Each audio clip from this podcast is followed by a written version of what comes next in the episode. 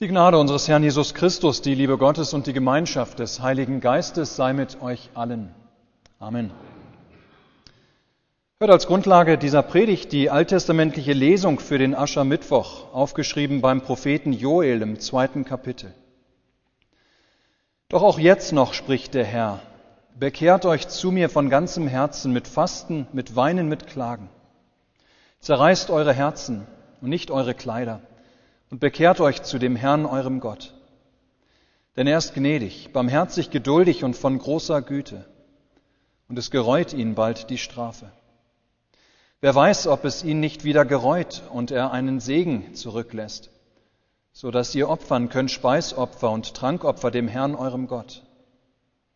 Blast die Posaune zu Zion, sagt ein heiliges Fasten an, ruft die Gemeinde zusammen, versammelt das Volk, Heiliget die Gemeinde, sammelt die Ältesten, bringt zusammen die Kinder und die Säuglinge.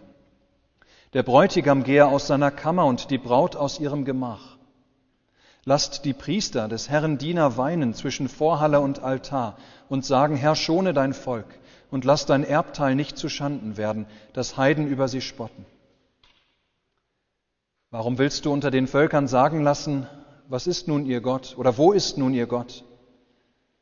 Dann wird der Herr um sein Land eifern und sein Volk verschonen. Und der Herr wird antworten und zu seinem Volk sagen, siehe, ich will euch Getreide, Wein und Öl die Fülle schenken, dass ihr genug daran haben sollt, und will euch nicht mehr unter den Heiden zu Schanden werden lassen. Amen.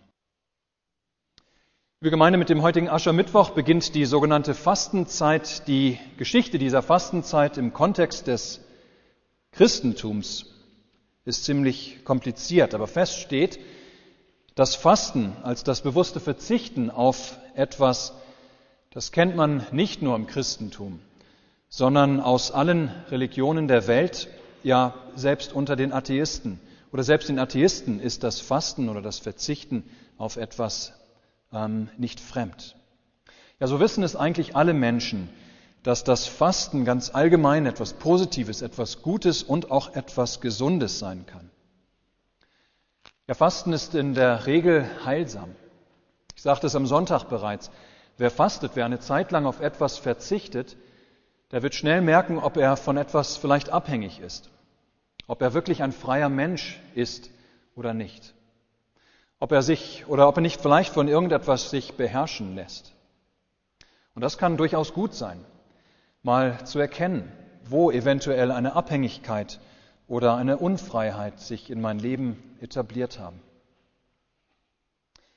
Hier sehen wir bereits aber auch, dass Fasten längst nicht nur der Verzicht auf Essen oder Trinken sein muss.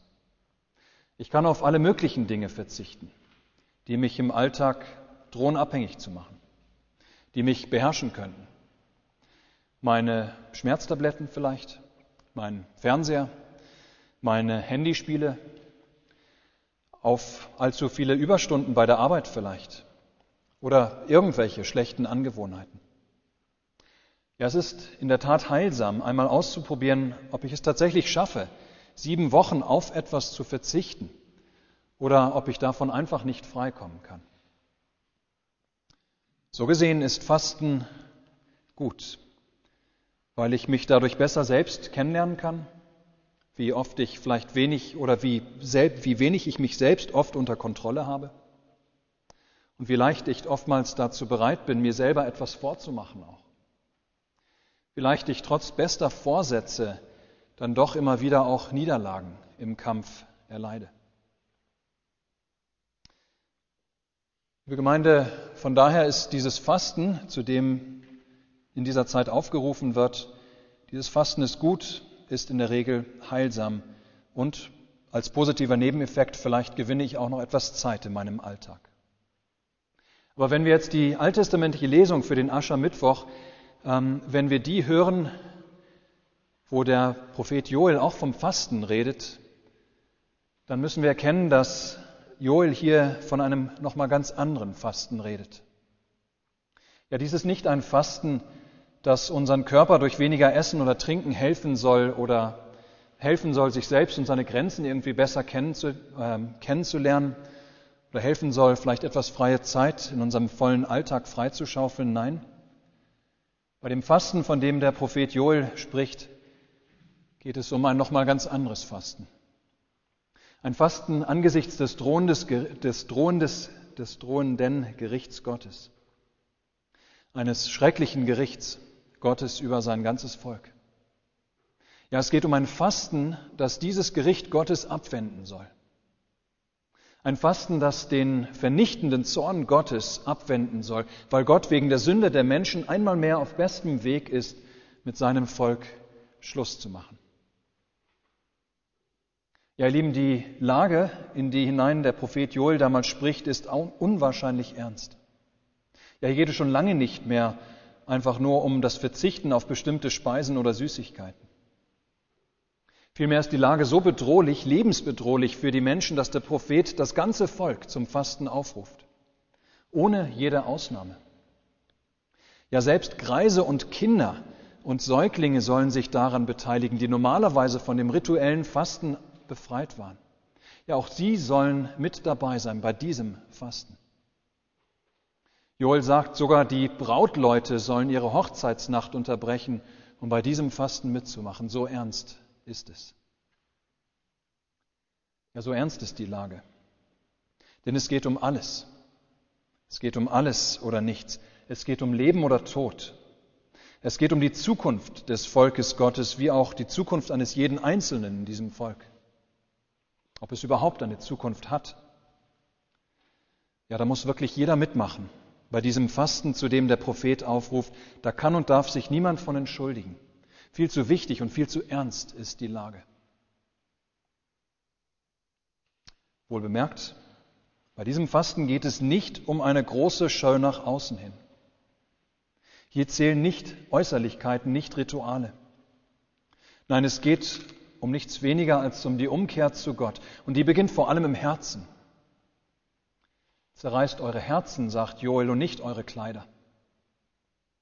Nein, ein bloßes äußeres Ritual, bei dem das Herz nicht dabei ist, das würde überhaupt nichts bringen. Gefragt ist vielmehr das echte, das ehrliche Fasten, das Fasten, das aus dem Erschrecken über die eigene Schuld und Sünde kommt. Das Fasten, das aus dem Erschrecken über das eigene Versagen kommt. Das Fasten, das aus der Erkenntnis kommt, das oder vor Gott verspielt und vertan zu haben. Wird solch ein ehrliches, die Herzen aller Israeliten umfassendes Fasten das Volk retten? Mit Sicherheit lässt sich das nicht sagen. Wer weiß, sagt Joel. Vielleicht lässt Gott es sich nochmal gereuen. Ja, wer weiß, vielleicht wendet Gott sein Gericht doch nochmal ab. Ja, wer weiß, vielleicht. Nur so viel steht fest. Israel hat verspielt. Durch seine erneute Abkehr von Gott hat das Volk keine Karten mehr in der Hand, mit Gott irgendwie unterhandeln zu können. Sie haben nichts mehr in der Hand, womit sie Gott irgendwie noch etwas vorschreiben könnten. Nein, wenn er, der allmächtige Gott, sein Strafgericht nochmal abwenden sollte, dann ist das und bleibt das seine freie Entscheidung. Das Einzige, was Israel tun kann, ist hoffen und beten.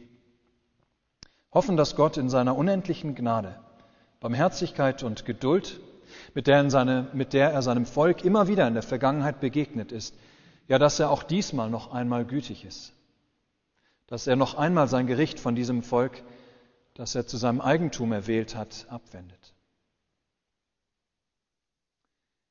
Liebe Gemeinde, wir sehen, es geht hier in der Tat um ein ganz anderes Fasten als um das Verzichten für ein paar Wochen auf Zucker oder Alkohol oder Computerspiele damit wir schlanker werden oder mehr Zeit gewinnen oder negative Dinge aus unserem Alltag ausschließen. Nein, es geht um viel, viel mehr. Es geht um Gottes Gericht oder Rettung, um Tod oder Leben. Und vor diesem Hintergrund ist klar, dass es auch für uns heute, an diesem Aschermittwoch und dem Beginn der diesjährigen Passionszeit, dass es auch für uns heute um viel mehr geht als um die Frage, ob wir in den kommenden Wochen auf irgendetwas in unserem Leben verzichten sollten oder nicht. Solch ein Fasten kann durchaus gut sein und gesund und heilsam. Aber es geht um viel, viel mehr als um unsere Gesundheit hier und jetzt. Es geht um viel, viel mehr als, uns, als um unser Wohlbefinden heute oder morgen. Es geht um Gottes Gericht, um sein Strafgericht über Sünde und Sünder. Es geht um die Frage, wie der lebendige Gott zu uns, zu mir und zu dir und zu allen Menschen steht. Ja, das Gericht Gottes ist nicht oder war nicht einfach nur eine Bedrohung für die Menschen des Alten Testaments. Nein, dieses Gericht ist eine Bedrohung bis heute für alle Menschen. Ja, da ist kein Mensch auf dieser Welt, der dem Gericht Gottes entkommen kann. Allerspätestens am jüngsten Tag muss jeder sich vor Gott verantworten für sein Leben. Wir tun gut daran, uns daran immer wieder erinnern zu lassen, dass wir uns einmal alle ohne Ausnahme vor dem Richterstuhl Christi werden verantworten müssen. Und darum ist es gut, wenn wir in diesen Wochen fasten, dass wir dieses Fasten verbinden mit einer neuen Bereitschaft, auf Gottes Wort zu hören, auf das zu hören, was er uns sagen lässt, dass wir uns und unser Leben durch dieses Wort prägen lassen dass wir uns bewusst mehr Zeit nehmen als sonst für Gottes Wort. Es zu lesen, es zu hören, es zu lernen, auch die Sakramente zu empfangen. Es geht um alles, um Gericht oder Rettung, um Leben oder Tod mit Gott. Wird Gott uns gnädig sein in seinem Gericht? Ihr Lieben, das Wunderbare für uns ist, dass wir mehr sagen können als der Prophet Joel seinerzeit. Er konnte seinem Volk nur sagen, vielleicht, wer weiß. Dass wir mehr sagen können, liegt aber nicht daran, dass wir irgendwie besser sind als die Menschen damals, dass wir etwa aufrichtiger leben oder glauben, dass wir vernünftiger sind. Nein. Es liegt allein daran, dass Jesus Christus in der Zwischenzeit gekommen ist, um die Strafe auf sich zu nehmen, die wir in Gottes Gericht verdient hätten. An ihn, an Jesus Christus, dürfen wir uns klammern hat er doch verheißen, dass alle, die an ihn glauben, im Gericht um seinetwillen Vergebung ihrer Sünden haben. Dass er deswegen den Weg ans Kreuz und in den Tod gegangen ist. Ja, ihn, Jesus Christus und sein Leiden und Sterben am Kreuz, dürfen wir im Gericht Gottes über unsere Sünde als unsere Verteidigung wissen. Und uns zu helfen, uns Jesus Christus und was er für uns getan hat, durch sein Kreuz immer wieder vor Augen zu führen, damit wir uns im Leben und Sterben daran halten können. Ja, dazu sollen auch die Passionsgottesdienste dienen. Dafür nehmen wir uns wieder Zeit in diesem Jahr, dass wir neu lernen und neu uns erinnern lassen, dass Jesus Christus selbst auf unendlich mehr verzichtet hat, als sieben Wochen ohne Schokolade oder Wein zu gehen. Dass wir neu lernen und neu erinnern lassen, dass er auf seinen Status als ewiger Gottessohn verzichtet hat und Mensch wurde. Dass er auf seine Gesundheit, ja auf sein Leben verzichtet hat, indem er den Weg des Leidens und Sterbens ging. Das alles für uns, damit wir im Gericht Gottes bestehen können, damit dieses Gericht uns nicht trifft und wir leben können. Gott sei Dank dafür. Amen. Der Friede Gottes, welcher höher ist als alle Vernunft, bewahre eure Herzen und Sinne in Christus Jesus. Amen.